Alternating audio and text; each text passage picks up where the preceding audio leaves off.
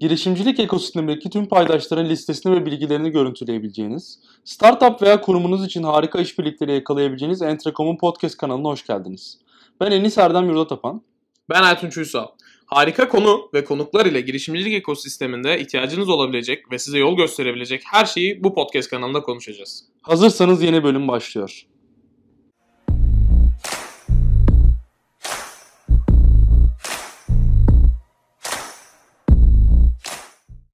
Herkese merhabalar. E, Entrecom Podcast'ın 50. bölümüne hoş geldiniz. E, bugün yarı dalya diyorum ve e, çok değerli bir konukla diyorum bunu. E, Sinan Güler bizlerle. Abi hoş geldin.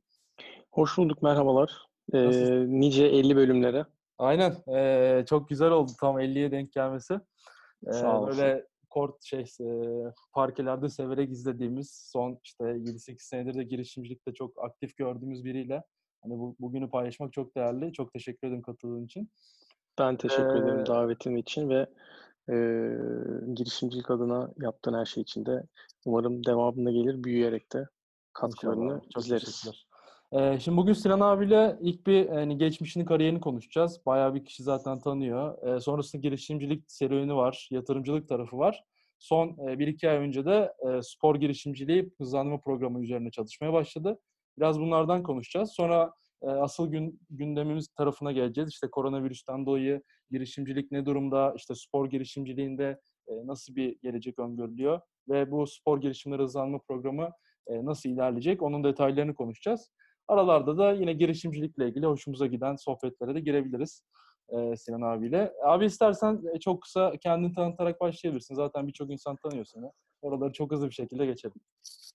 Yani esasında işte doğma büyüme basketbolcuyum diyebilirim. Babamın aktif sporculuğu sırasında o zamanlar şu anki Lütfü Kırdar Kongre Merkezi o zamanların spor sergi sarayında basketbol içerisinde büyüyerek hayata gelmişim. altyapılar süresi boyunca Türkiye'den Amerika'ya eğitime gidene kadar basketbolu burada büyük bir heyecan ve sevgiyle oynadıktan sonra üniversite eğitimimi de tamamlamak üzere Amerika'ya gidiyorum. İşletme yöneticilik mezunu olarak da geri dönüyorum. Daha sonrasında da e, hayat bir şekilde işte beni basketbolda haliyle e, yeniden buluşturdu. Bu sene 14. sezonuma başladık. Bitirememiş olsak bile şu anda sezonu. E, 14. sezonuma başlamıştım profesyonel olarak. Aynı zamanda da e, işte yaklaşık 8-9 senede milli takım formasını giyme şansı yakalayan oyuncu oldum. Ee, diğer tarafından da konuşmak gerekirse 2011 yılından beri aslında girişimcilik dünyasının bir parçasıyım. Ama aynı zamanda 2013 yılından itibaren de 2013 yılından itibaren de aktif olarak melek yatırımcılık yapıyorum. Hı. genel özetiyle bu. Bir tarafından da yani meraklı bir insanım diye kendimi adlandırabilirim bütün özetimin içerisinde. Ya zaten pek meraklı olmadan e, yapılacak bir şey değil. Hani basketbol zaten başlı başına hani çok zorlayıcı bir süreç. E, bir de hani büyük takımlarda oynadığı için sürekli deplasman halindesin, milli takım derken çok fazla zaman olmuyor normalde. Abi ilk e, girişimciliğe nasıl merak sardın? Hani bu 2011'in öncesinde illaki bir şey vardır. E, oranı orayı biraz açabilir misin? Yani şimdi e, ben üniversiteyi okurken bile girişimcilik böyle cümle olarak neredeyse Amerika'da bile çok dolaşan bir cümle değildi. Hı hı. Ee, ama enteresan bir şekilde şöyle bir şey, şöyle farklı şeylerle karşılaştım daha sonrasında. Hem işte ben e, çocukluğumda Amerika'da çeşitli basketbol kamplarına gittim. Bir tanesi de mesela Michael Jordan'ın yaz kamplarından biriydi. Yani o kamplarda gördüklerim bende benim hayatımda belirli seviyelerde yer etmişti yer ettiği noktada da e, karşılaştığım şey şu oldu. İşte 2010 Dünya Şampiyonası sonrası e, basketbol adına bir şeyler yapabileceğim ve değer paylaşabileceğim ortamları görmeye başladım. Hı hı. Bunları değerlendirirken de e, aslında ailecek tecrübemizi paylaşacak ortamları da yaratma fırsatı yakaladık ve Güler Legacy'yi kurduk. Hı hı. Esas girişimcilikte tanışmam farkında olmadan bile olsa bu oldu. Hı hı. Daha sonra Güler Legacy'den yaklaşık bir sene sonra da e, Lastik Babuş diye bir sneaker dükkanının e, dijitalleşmesi ve kültürü ve e, o dünyayı insanlarla paylaşacak bir komite haline gelmesi sürecinde de e, baş yatırımcılarından bir tanesi oldum. Hı hı. E, girişimcilik ekosisteminin varlığı ve e, nasıl bir dünya olduğunu görmem de aslında e, bu girişim sırasında e, yatırım için GBA'ya Galata Business Angels'ın karşısına sahneye çıkmamıza başladı. Hı hı. Ve e, hikayenin içerisinde benim e, kafamdaki ampullerin yanmaya başladığı zaman oldu. Aynen.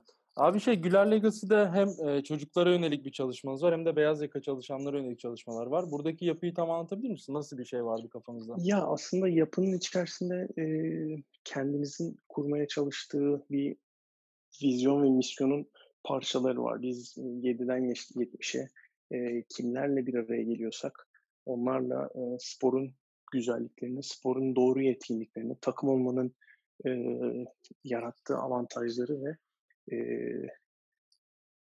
ne derler bizim spordan öğrendiklerimizi paylaşacak ortamlar yaratma niyetindeyim. Ee, başta dediğim gibi işte çocukken gittiğim bir yaz kampıyla başlayan bir hayal aslında yaz kampları olarak geri döndü. Türkiye'de yapmaya başladık.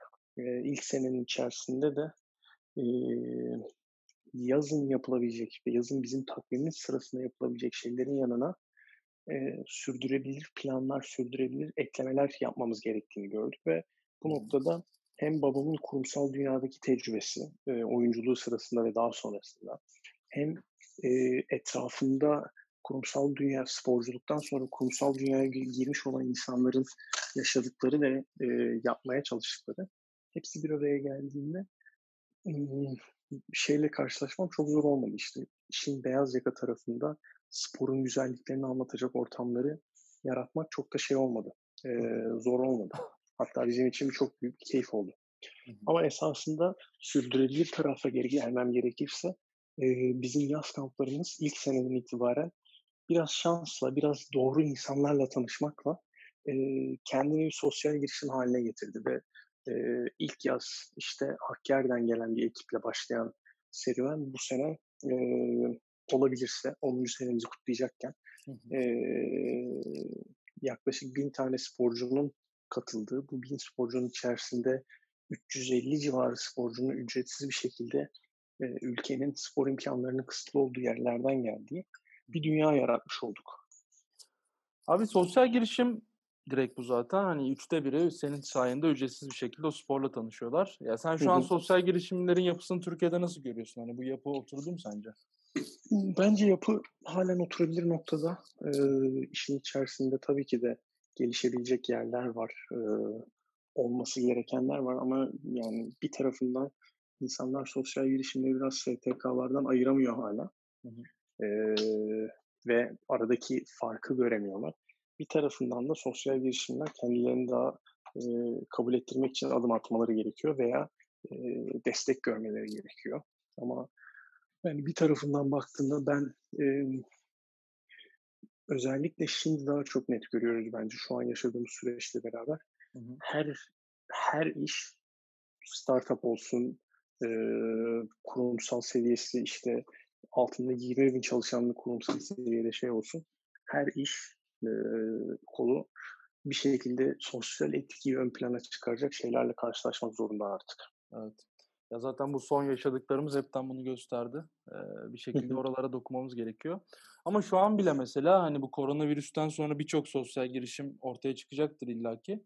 Ama şu an insanlarda bir şey çekincesi de var. İşte ben e, duygusal olarak insanların zorlandığı bir dönemde buradan para kazanırken fırsatçı gibi görünecek miyim? Yoksa hani şu an bunu yapmamalı mıyım diye soru işaretleri olan tanıdıklarım da var benim mesela şu an. Hani burada e, nasıl hareket etmek gerekiyor sence? Hani böyle hassas bir durumda sosyal girişim algısı nasıl oturtmak lazım? Ya bir kere sosyal girişimin tanımını çok daha iyi anlatmak lazım ve e, fırsatın olduğu yerde yaratılan değeri çok iyi anlatıyor olmak lazım. Tabii ki de şu an bir tarafından şimdi bu soruyu kendine sorabilecek e, seviyede egosundan ayrılabilen insanlarla berabersin arkadaşların. Onları tebrik etmek lazım. Hı hı. E, çünkü yani bundan fırsat bilip işte e, bağış amaçlı olmadan finansal kazanç sağlamak adına e, üretim yapan şeyler de var. Ama mesela bir tarafından en büyük örnek bence şu anda benim etrafımdaki işler arasında en büyük bir büyüdüğünü gördüğüm şey e, 3 dörtgen diye bir e, 3D printer komünitesini yürüten ekip hı hı. bir anda Türkiye'nin en büyük 3 boyutlu printer ağını yaratıp e, ülkedeki maske, e, koruma alanları ve benzeri sağlık sektörünün çok ihtiyacı olan bir şeyin üretiminde 3 boyutlu printerlarının ülke çapında kullanılmasını sağlayarak bir ağ yarattılar. Hı hı. Bir de bunun üzerine gönüllü olarak motosikletçilerin dağıtımlarda destek olabileceği ortamlar yarattılar. Bu bence mesela çok büyük bir e, etki ve fırsat. Hı hı. bir tarafından öbür tarafından gördüğümüz haliyle e, e, yani sosyal girişim olarak olduğunu bildiğinden dolayı Haluk Levent ve Ahbab'ın yaptığı her şey çok büyük etkide. Hı hı. Ama önemli olan dediğim gibi yaratılan değer ne? E, ortaya konulan de, değer ne?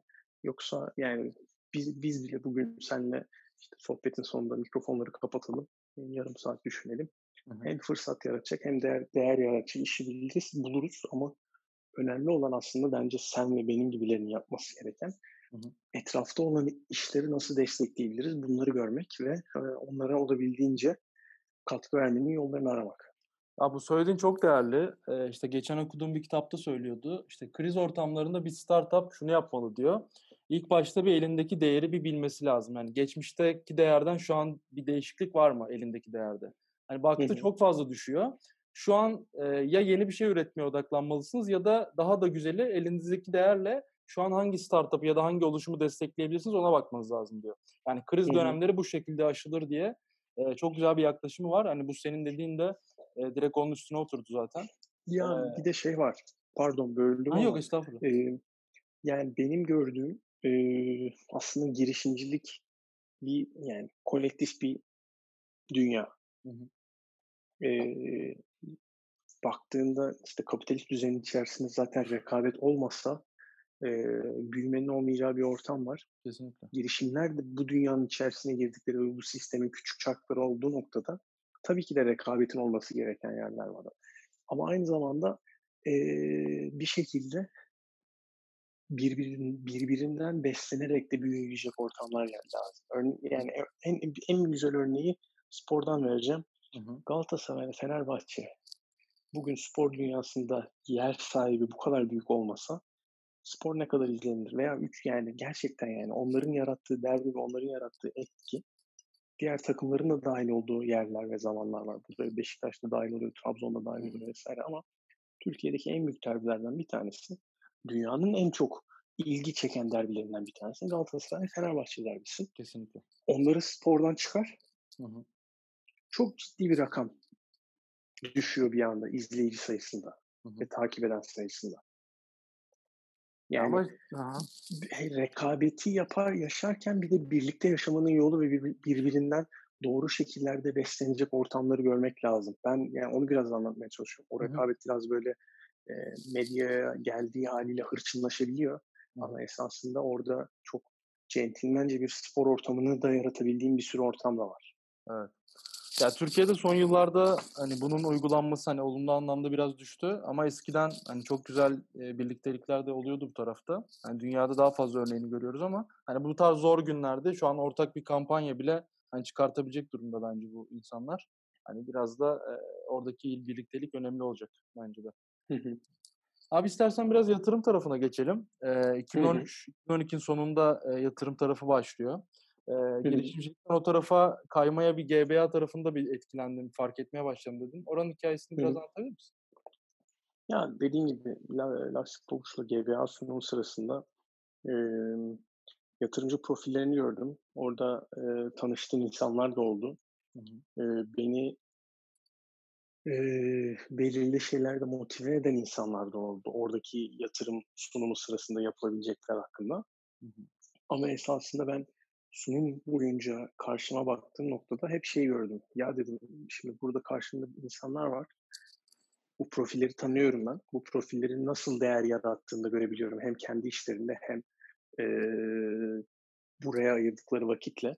ki o sırada e, Yemek Sepeti'nin eski ofisinde idik ve e, Nevzat abi de oradaydı. Hı hı. E, bunun devamında ben araştırmaya başladım. Melek yatırımcılık ne? İşte yurt dışındaki e, kitaplar ve işte makaleler neler var, nasıl şeyler var gerçekten böyle.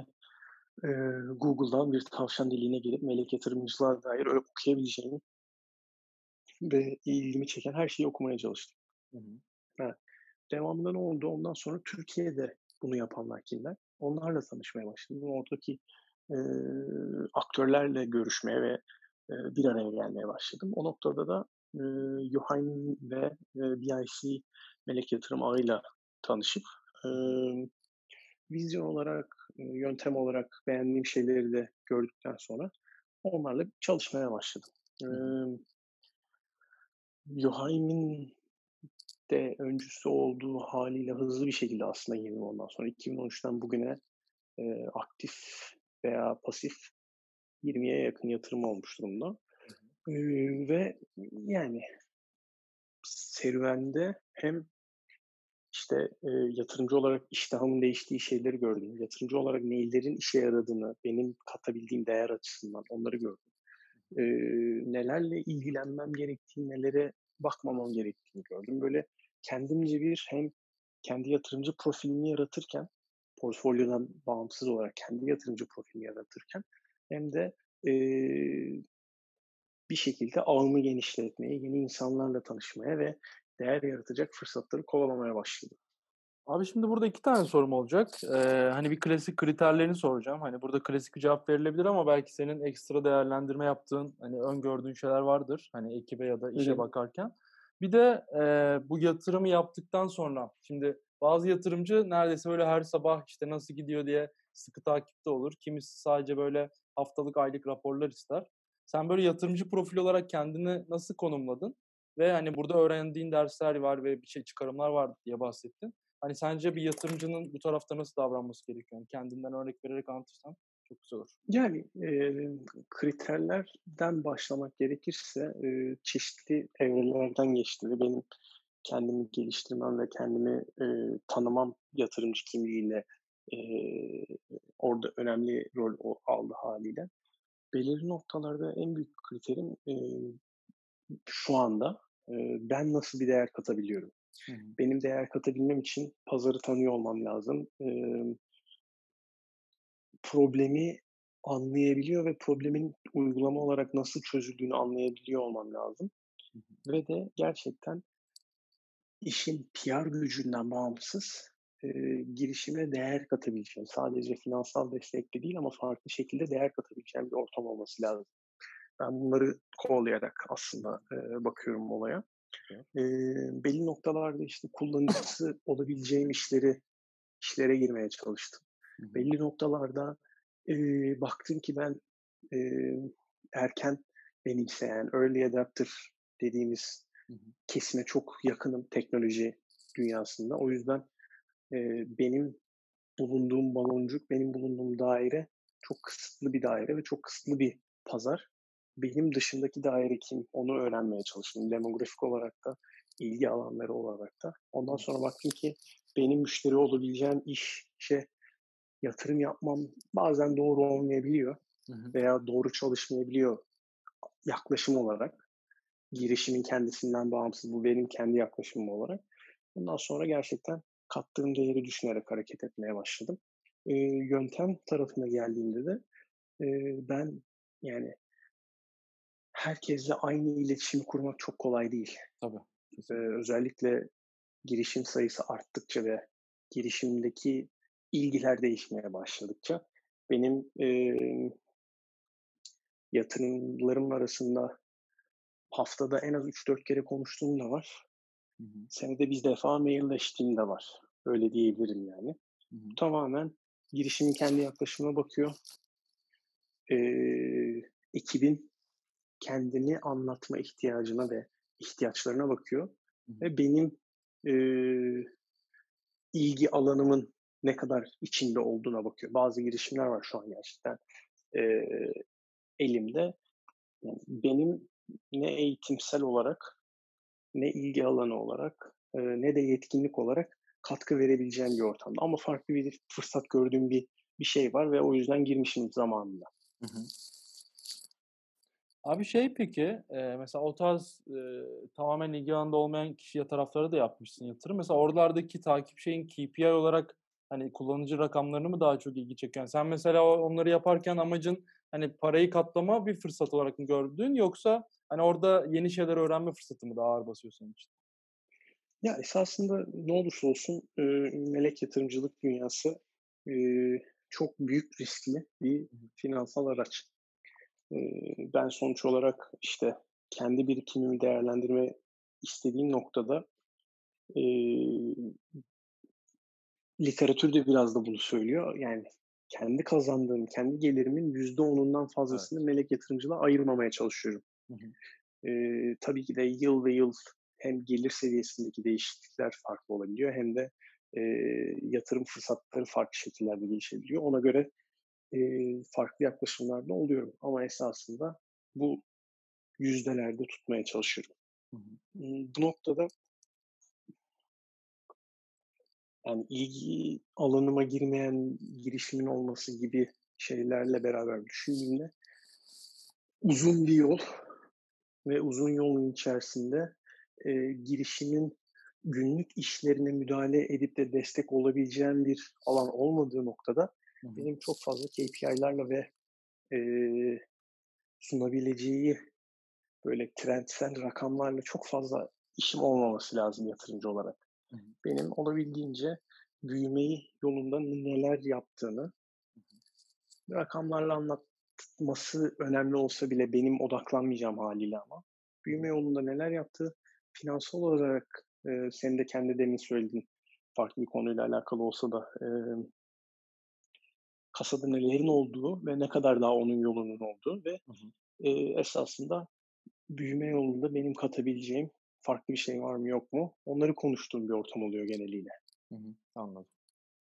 Ee, burada mesela e, zaten sen birçok yatırımla ortak şey hani ana e, üstlenici olduğunu vardır illaki ama sonuçta bir G şey pardon BIC Angels'ın şeyiyle e, yapıyorsun değil mi birçoğunu? Ya BIC şu anda çok aktif değil Türkiye'de. Hı hı. Ben de bireysel olarak yatırım yapmaya başladım daha sonrasında. Hı. BIC dışında da başvuruların geldiği ortam oldu. Belli noktada ben e, KRT Forum'la da çalıştığım oldu. Hı hı. Sonra da birey olarak zaten e, yeteri kadar tek şeyin geldiği, e, sunumun geldiği ve fikrin, iş fikrinin geldiği ortamda e, melek yatırım ağıyla iletişimimi doğru mesafede tutup herhangi bir yerde anlaşmadan ama aynı zamanda da e, hepsiyle de konuşabilecek bir noktada hareket etmeye çalışıyorum. Aslında bakarsan da şu an kendi girişimimde biraz da buna yönelen bir şey olacak. Bir eninde sonunda bir yeni bir o, aktör olarak ortaya çıkmaya çalışıyorum. Hı, süper. O zaman oradan abi aktör yeni aktörlükten yeni programa doğru yavaştan geçelim. Ee, girişimcilik tarafında bir deneyimin oldu, yatırımcılık tarafında deneyimin oldu. Şimdi de e, spor girişimler üzerine bir hızlanma programı başlatılacak. E, ben buradaki motivasyonu çok merak ediyorum. Şunu da eklemek istiyorum bunu geçmeden. Yani Avrupa'da işte Berlin, Barcelona gibi hub'larda şey çok fazla. Dikey, hatta dikeyin dikeyi, işte e-ticaret sahası gibi çift dikey programlar bile çok fazla ki e, birçok girişimci bunu tercih ediyor. Çünkü hani kendine benzer startuplar, kendi modeline benzer ve birlikte de değer yaratılabilecek o alanın uzmanlarının mentor olarak ya da eğitmen olarak katıldığı programlar oluyor. Ama Türkiye'de bunu tek tük görüyoruz, yavaş yavaş görüyoruz. Hani birçok firma rastgele yapıyor bunu. Sen direkt hı hı. spor girişimleri odağında bir hızlanma programı yapacaksın. Ee, buradaki motivasyonunuz ve amacını biraz öğrenebilir miyim? Yani esasında e, dört tane böyle kendi çapında dallanan başlıklar var. Birinci başlık finansal araç olarak gördüğüm noktada e, sporculuk kariyerimin yavaş yavaş bitmeye yakın olması, bunun devamında da gelir kaynağımın da küçülüyor olmasını düşündüğüm noktada benim yatırdığım parayı yanın yatırdığım paranın yanına gerçekten çok daha büyük değerler katıyor olmam lazım. Hı hı.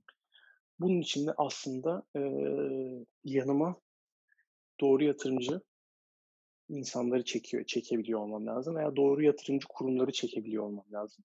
Melek yatırım seviyesinde. Hı hı. doğru kurumları ve paydaşları çekebiliyor olman lazım. Ve aslına bakarsan bir tarafından da doğru mentor ve be, o tarz benzer katkı verebilecek aktörleri yanıma çekebiliyor olman lazım. Bu üçünü bir arada düşündüğüm noktada da e, benim gerçekten yetkinliğimin yüksek olduğunu düşünebileceğim alan spor dünyası. Tabii ki. Sporun e, yani saha içini bilmenin yanında saha dışını merak eden ve saha dışında da işler yapmaya çalışarak farklı hayat, o hayatın farklı yönlerini görmeye çalışan biriyim. Bu noktada da birinci dal olarak bunu çok rahat bir şekilde bahsedebiliyorum. Bu da da yan dal olarak gelebilecek bir konu. Ee, finansal araç olarak düşündüğümüz noktada ben doğru hikayelerle sporculardan çok daha fazla yatırımcının gelebileceğini düşünüyorum buraya. Ama doğru hikayeler yaratmadan da bu aracın onlara hazır bir şey olduğunu çok fazla düşünmüyorum. Bir tek bu noktada şeyi eklemek gerekir. Ee, yeni vergi düzenlemesinde sporcuların kulüplerden aldığı gelirin belli bir noktasında kişisel olarak vergi ver, vermesi gereken bir e, bölüm olacak konuşuluyor. Yeni mevduata ekleneceği haliyle. E, bu noktada bir fırsat görme ihtimali var. Çünkü bireysel emekliliğin getirdiği, e, bireysel emeklilik diyorum, bireysel olarak melek yatırımcılığın getirdiği e, imkanlarda vergi avantajları var ve bu vergi avantajlarını kullanabilecek ortamı doğru anlatabilirsek hı hı. E, çok daha büyük insanları, çok daha e, farklı şekilde sporcuları bu dünyaya çekebiliriz diye düşünüyorum. Ben bu tarafı bilmiyordum. Ee, bu güzel bir gelişme olmuş. Yeni bir e, ver, vergi avantajı tarafı mı? Ha bu sporcudan öyle bir şey olduğunu bilmiyordum. Yani yeni çıkacak. Yok. Dedin zaten. Yani sporcu sporcuların aslına bakarsan sporcular için çok da böyle iyi bir şey değil bir noktada. Çünkü Hı-hı. aslında kulüpten kazandıkları paranın üstüne ekstradan vergi vermeleri gerekiyor. Normal şartlarda bugüne kadar sporculara gelen paralar kulüp tarafından vergisi ödenmiş paralar olarak düşündüğümüz noktada. Hı hı. Ee, üçüncü bir dal e, spor kurumları, spor kuruluşları, federasyonlar, kulüpler e, ve aklına gelebilecek spor dahilinde iş yapan e, kurumlar biraz girişimciliğe uzaklar. Girişimciliği evet. çok fazla tanımıyorlar. Ben burada doğru paydaşlıklar yaratmak gerektiğini düşünüyorum. Hı hı. Ve doğru ortamları yaratmanın gerektiğini düşünüyorum. E, bu benim için önemli bir imkan diye geliyor aklıma. Tabii ki. Kesinlikle. Son olarak da e, girişimcilik ekosisteminde artık çok ciddi rollere sahip olan aktörleri, yatırımcı aktörleri biraz daha böyle spora değer katacak işlere çekme niyetindeyim. Hı hı. Bunları bir araya getirdiğimde e, sen Barcelona ile Berlin örnek olarak gösterdin. Hı hı. Bir tarafından da Londra'yı örnek olarak gösterebiliriz. Hı hı. Özellikle spor girişimciliğinde. E, gerçekten Türkiye olarak yapabileceğimiz çok önemli şeyler var. Çok büyük fırsatlar var. Hı hı. Ve biz de, ben, ben de bunları kovalayacak bir ortam yaratmaya çalışıyorum. Ya süper şey. Zaten çok genç bir nüfusumuz var. Hani spora seven, sporu yatkın e, bir nüfus var. Hani bunu kökten girişimcilik temelli bir şey yapılırsa ki yapıldı yapacaksın zaten çok çok e, değerli bir şey olacağını düşünüyorum ben de. E, ben de yani sporu bayağı seven bir insanım zaten. Hatta hani, 50 bir yaşa kadar hani spor yazarı olma şeyim vardı, amacım vardı. Hı hı. E, sonrasında kopup e, istatistik bölümüyle ODTÜ'de bambaşka bir tarafa evrildim. Ama yani spor konuşurken her zaman e, heyecanım devam ediyor. E, o yüzden bu proje beni çok heyecanlandırıyor. Onu da eklemiş olayım. E, abi şey, beraber değer yaratabileceğimiz şeyler bunlar. Tabii ki, tabii ki. Yani ne, ne zaman istersen e, ben her zaman destek olmak isterim. Çok güzel bir şey çünkü burası. Hı şey bu, e, Türkiye ve dünyada spor girişimciliğini nasıl değerlendiriyorsun? Abi, dünyayı az çok konuştuk ama Türkiye'de mesela e, bugüne kadar neler var? Hani senin takip ettiğin kadarıyla.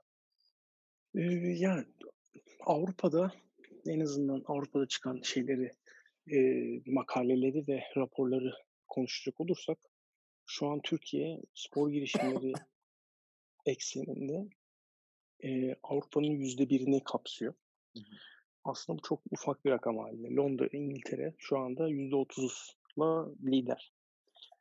Ee, şimdi bir tarafından bizim hedefimiz bu rakamı yükseltecek ortamlar yaratmak her haliyle. Ee, Türkiye'de girişimcilik adına spor adına neler oluyor? Spor girişimciliği adına neler oluyor dersek e, her türlü yeni yeni fırsatlar ve yeni işler tabii ki de çıkıyor. E, büyük yatırım alan e, işler de var. Şu an küçük küçük kendini kanıtlamaya başlayan da işler de var. E, yani benim kendi portföyüme baktığımda e, en az üç tanesi direkt olarak spor ve wellness dünyası ile ilgileniyor.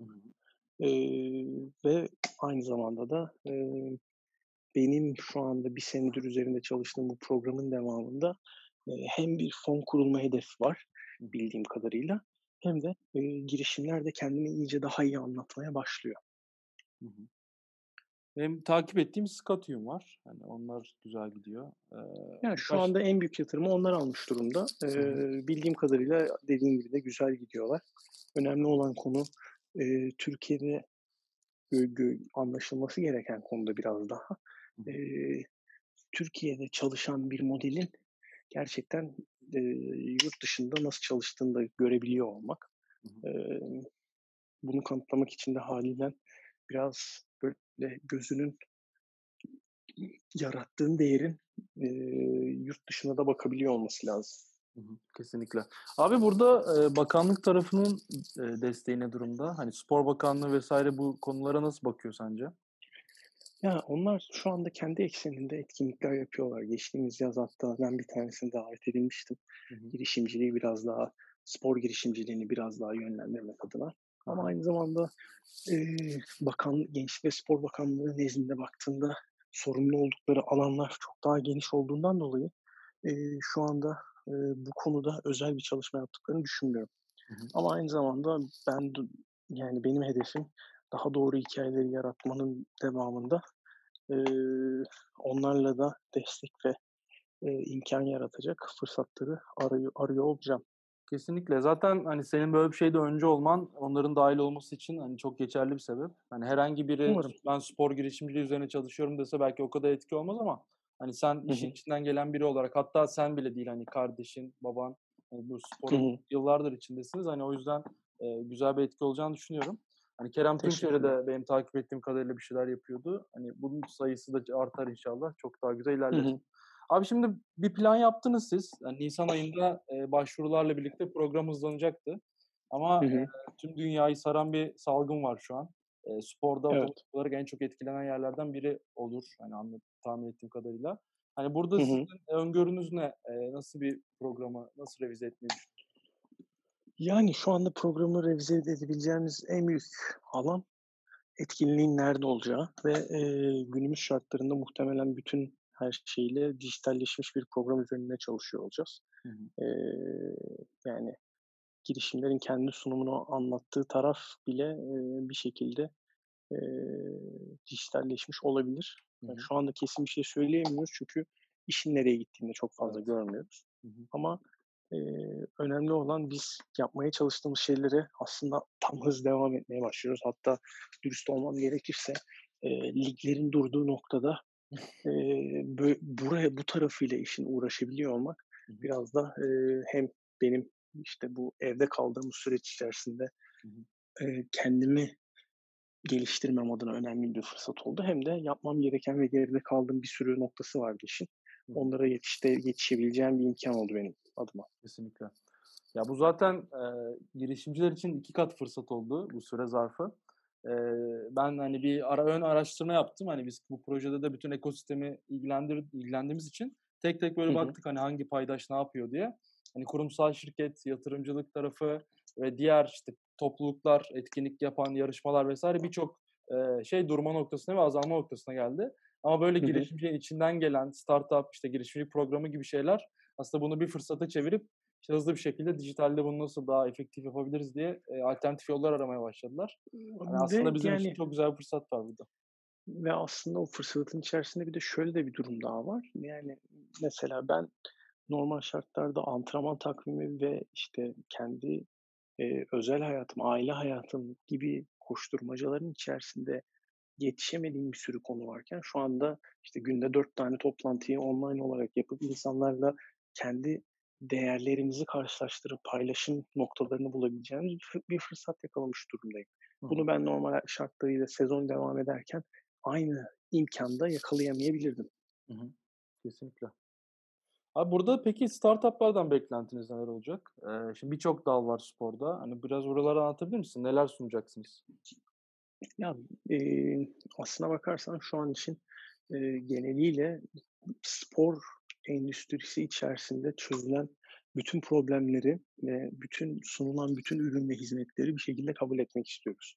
Hı hı. Yani eninde sonunda Türkiye'ye gelen, Türkiye'den çıkan ve Türkiye'ye gelebilecek olan e, bütün spor girişimleriyle bir şekilde tanışmak istiyoruz. Hı hı. Çünkü bizim hedefimiz kurumlarla olan iletişimlerini sıkılaştırmak, kuvvetlendirmek ve e, doğru yatırımcıyla bir araya getirmek. Sadece burada bireysel olarak benim yatırımcılığımdan öte.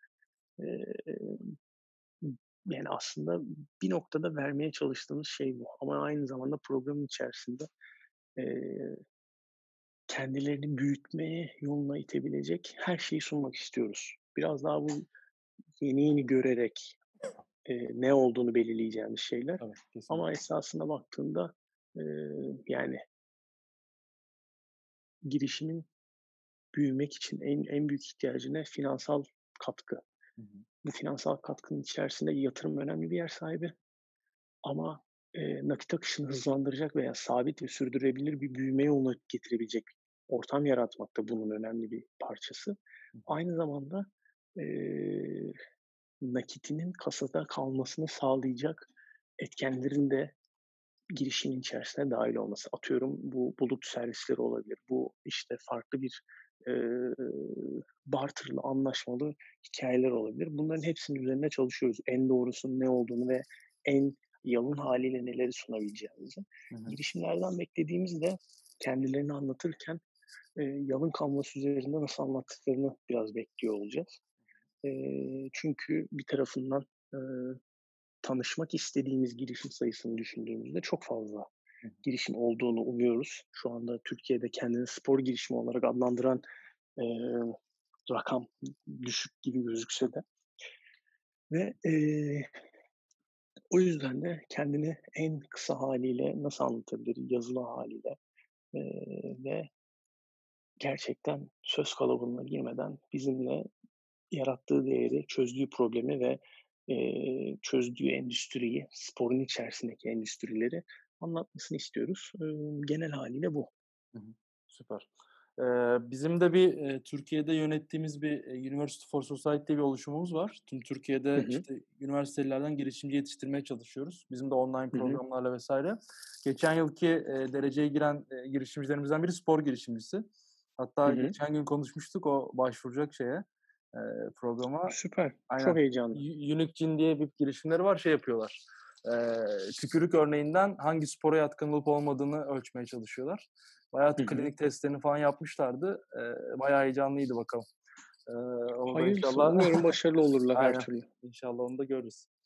Abi hayırlı olsun tekrardan program. Ee, inşallah çok, teşekkürler. Çok etkilenmez hatta olumlu yönde etkilenir. Yani dijitalin gücünü de kullanarak bambaşka bir etki yani, yaratılır bir, bir de orada şöyle bir şey var. Böyle özellikle ekonomik düşüşün olacağı ortamlarda tabii ki de herkes için çok zorlayıcı zamanlar bekliyor bizi. Bunun farkında olmak lazım ve başta konuştuğumuz gibi birbirimizi ayakta tutabilecek neler yapıyoruz bunu kovalıyor olmak lazım.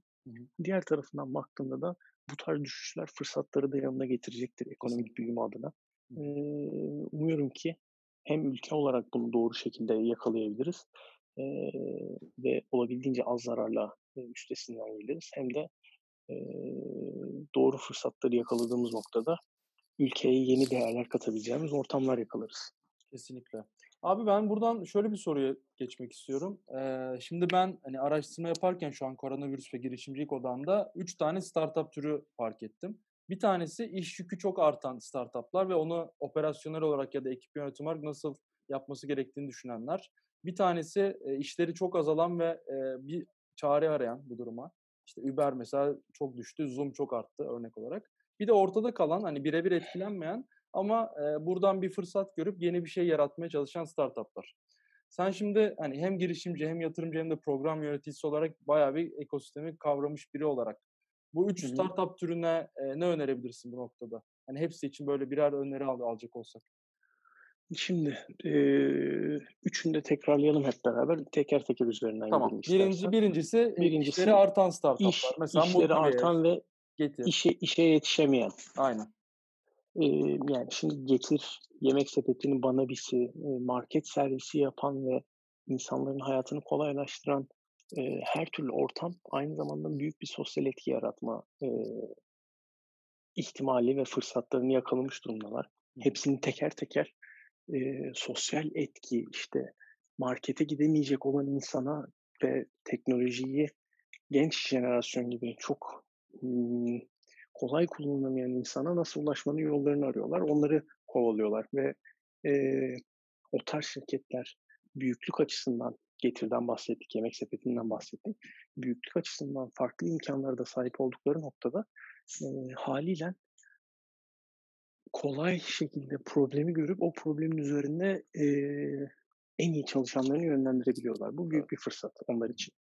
Ha, bunların arasında bir de girişimciliğin içerisinde küçük kalıp işe yetişemeyenler de var. Onlar da e, bence çok doğru hamleler yapanlar var aralarında. Başta bahsettiğimiz gibi üç dörtgen. E, kendi ağlarının içerisinde müşteri olan, paydaş olan, e, destekleyici olan, takipçisi olan herkese çözmeye çalıştıkları problemi anlattılar ve yardım istediler. Hı, süper. Ee, eğer yani işin başının altı, yani işin altından kalkamayacağı noktaya geldiği noktada bence yardım edecek birileri çıkar çıkacaktır elbette. Ee, ikinci tarafta işlerin ultra seviyede düştüğünü söylediğim Hı hı. e, ülkemizde her türlü örnek ulaşıma dair veya Bir taksi işte, mesela. e, %87 evet. oranında düşmüş. aynen bunları düşündüğümüz noktada e, yani tavsiyeden öte temenni Hı hı. e, bu insanlar çalış bu insanların çalışanları işlerini kaybetmesinler. Hı hı. Tabii ki de burada e, bu konuyu çözecek tek merci işin kendisi değil, kurumun kendisi değil. Ama yine de umuyorum ki çalışanların işini kaybetmediği ve e, değer yaratmaya hazır olan bir ortam var. E, bunun da doğru örneklerini görme imkanımız var diye düşünüyorum şu an etrafımızda. Hı hı. E, üçüncü tarafında da Ha. Üçüncü şu abi. örnek? Heh, onu tekrar etmek isteyeyim istedim ben de. Abi şimdi e, çok birebir etkilenmiyor. Ama e, kendi hani işi belli bir statüde, belli bir ritimde devam ediyor ama gö- öyle bir fırsat görüyor ki hani biraz işini böyle sağa bir pivot ettiğinde bambaşka bir değere gidebilir ama burada şu soru işareti de var. Hani mevcut işleri hangi ekiple yönetecek? Hani ekibin hangi rolleriyle? Yeni role geçmek istediğinde hangi ekip üyelerini oraya aktaracak? Böyle arada bir kararsızlık yaşayan startuplar var. Orada hani karar aşamasında hani fırsatı gördüğü anda mı gitmeli sence yoksa nasıl yönetmeli oradaki şeyi? Belki yavaş kalırsa da kaybetme ihtimali var. Bu biraz işin zor tarafı. Ben eee, işin şeyinde yani ben kendi kendi örneğimden söyleyeyim. Biz mesela bir tarafından korona için yapılan hackathonları ben uzaktan da olsa takip ediyorum ve nasıl insanların yaklaştığını görebiliyorum. Hı hı. Ama eee, bir tarafından da şeyi düşünüyoruz işte ekibim bana şey söylüyor. Acaba diyor işte biz de spor odaklı bir korona hackathonu yapsak mı fırsat varken. Başta da konuştuk fırsatçılıkla değer yaratmanın arasında fark var. Ben hı. işte sporcu olarak kendim bu dünyanın içerisinde yani spor dünyasına özel olup gen, genişe yaydığında var olmayan bir problemle karşılaşmadım sportif anlamda. Hı hı. Ee, belki vardır ben görmedim şu ana kadar. Hı hı. Varsa desteklemek için elimizden geleni yaparız. Hı hı. Ama şu anki şeyin içerisinde benim mesela öyle bir dünyaya girme ihtimalim yok. Hı hı. Ee, biraz böyle doğru analiz etmek lazım. Resme nasıl bakıldığını görmek lazım. Ee, belirli noktalarda hepimizin e, ev yani hepimizin demeyeyim çoğumuzun evde kalma durumunda olduğu bu dönemde e, dijitalleşmeyi öğrenmek çok önemli. Hı E, bu noktada tabii ki de işte bahsettiğim Zoom mesela acayip ön plana çıkmış durumda, değer kazanmış durumda. Okul eğitimlerinin de işte takımların, altyapı takımlarının oyuncularına kendi ürünle e, antrenman programları verebildiği dünyayı bile gördüğümüz noktada Hı hı. e, dijitalleşmenin önemini kavramak hepimiz için önemli olacak. Hı hı. E, aslına bakarsan yani üçüne teker teker tavsiye vermenin yanına Hı hı. üçümüze de hepimize de verebileceğim bir tavsiye de bu olacak. Süper. Ya burada sen e, ilk yatırım yaparken şeyden de bahsetmiştin. Biraz orayla bağlantılı oldu bu. Ben yatırım yaparken ben ne katabilirim? Benim kattığım değer o tarafı nasıl geliştirebilir gibi bir cümle Hı hı. Aslında buradaki fırsat noktasında da benzer bir yaklaşımın var. Hani sen tamam sadece para ya da sadece sükse için değil aslında. Burada e, ben ne katabilirim? Tam onu fark etmediğin zaman geri planda kalma durumu olmuş. Yani benim için de- doğrusu o. Yani ben Ha, çünkü eee, yetkin olmadığım bir yerden konuşmaya başlarsam çok fazla bir şey çözemem. Evet. Ve zarar görmeye başlarım. Hem kendi reputasyonum hem kendi finansal kaybım olacağı bir ortam olur yani alacağım riskin yanında. Hı hı. Süper. Abi eee, son bir şeyi sormak istiyorum. Şu an mesela eee, bas, basketbol ne zaman oldu? Bir iki hafta oldu sanırım. Yanlış İki hatırlamıyorsam. hafta On- oldu. on, on, aynen o kadar oldu. Mesela şu an dedin ki hani çok daha hızlı bir şekilde rahat çalışabiliyorum ve verimi arttı dedin. Eee, bir yandan ama yıllardır işte aktif basketbol oynarken bir yandan girişimcilik yapıyorsun. Sence bunun avantajları, dezavantajları ne? Eee, ve ön- ne zaman mesela düşünüyorsun full time buraları? Hani bu sen emekli olmayı hiç istemeyiz bu arada da. Yani şu an şu an oynamayı halen düşünüyorum. O yüzden nasıl bir zaman ayırırım, ne olur ne biter bilmiyorum. Eee, yani eee, ilk tarafına geldiğimde de yani konunun içerisinde hem alışkanlıklar var hem merak var. Belirli noktalarda eee, işte kendi girişimimle uğraşırken zaten işte deplasmandır, yolculuk sırasıdır, bilmem nedir. Eninde sonunda kendimce zaman ayırmayı öğrendim. Hı hı. Eee, doğru zamanlarda. Eee, kendi önceliklerimin önüne geçmeyecek şekilde. Farklı şekillerde bunun derslerini alıyor oldum ama en azından bir şekilde öğrenebildim. Umuyorum ki bu değeri oynuyorsam da oynadıktan sonra da bir şekilde katmanın, ya- yaratmanın ve büyütmenin yollarını bulabilirim. Süper. Abi son sorumda eee, şu an işte girişimcilik konuştuk, yatırım konuştuk, program, ülkenin durumu, spor girişimciliği vesaire konuştuk. Hani sen Sinan Güller olarak önümüzdeki yıllarda eee, neleri başarmış olmak istiyorsun girişimcilik ekosisteminde? Yani şu an için odağımın spor girişimleri olduğunu düşünürsek Hı hı. Avrupa'daki pazar yerinin e, spor girişimlerinin eee, bahsettiğimiz gibi yüzde birden eee, rakam olarak arttığı bir ortamda katkı veren e, ro- rol e, aktörlerden biri olmak isterim. Süper. Burada da hani ben elimden geldiği kadar ya da diğer insanlar da çok e, destek olacağını düşünüyorum. Abi Çok çok, teşekkür ederim. Eee, yarım saati geçen bir sohbet oldu. Çok sağ ol. Ağzına sağlık. Eee, Ben çok teşekkür ederim. parkelerde yıllardır gururla izlediğimiz hani bir Fenerbahçeli olarak eee, seni görmek çok güzeldi bizim için her zaman. Eee, gittiğine de üzüldüm hatta.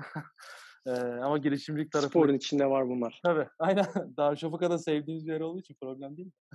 Sağ ol. Eee, girişimcilik tarafındaki çalışmalarını da heyecanla ve merakla takip ediyorum. Eee inşallah Teşekkürler. çok daha iyi noktalara gelecektir. Ağzına sağlık. Eee, İnşallah. Çok teşekkürler. bir faydam olabilecekse eee, her zaman destek olmak isterim. Bu vesileyle hem böylece tanışıp sohbet etmiş olduk. Daha da güzellerini yaratmak dileğiyle o zaman. İnşallah. Çok teşekkürler. İyi Eee, biz- geceler. Bizi dinlediğiniz için çok teşekkür ederiz. Bir sonraki bölümlerde yeni girişimcilik sohbetleriyle devam edeceğiz. Hoşçakalın diliyoruz. Girişimcilik serüvenin detaylarını ve derinlemeli incelemesini yaptığımız bu podcast serilerinde umarım size bir şeyler katabiliyoruzdur. Herhangi bir sorunuz veya danışmak istediğiniz bir konu olduğunda LinkedIn veya Instagram hesaplarımızdan mutlaka bizlere ulaşabilirsiniz. Girişimcilik ekosistemini çok daha yakından tanımak ve girişimcilik serüveninizde bir adım öne geçmek için www.entracom.io adresimizden veya Instagram, LinkedIn ve Twitter'da entracom.io'dan bizi takip etmeyi unutmayın. Bir sonraki podcast bölümlerinde görüşmek üzere. Hoşçakalın.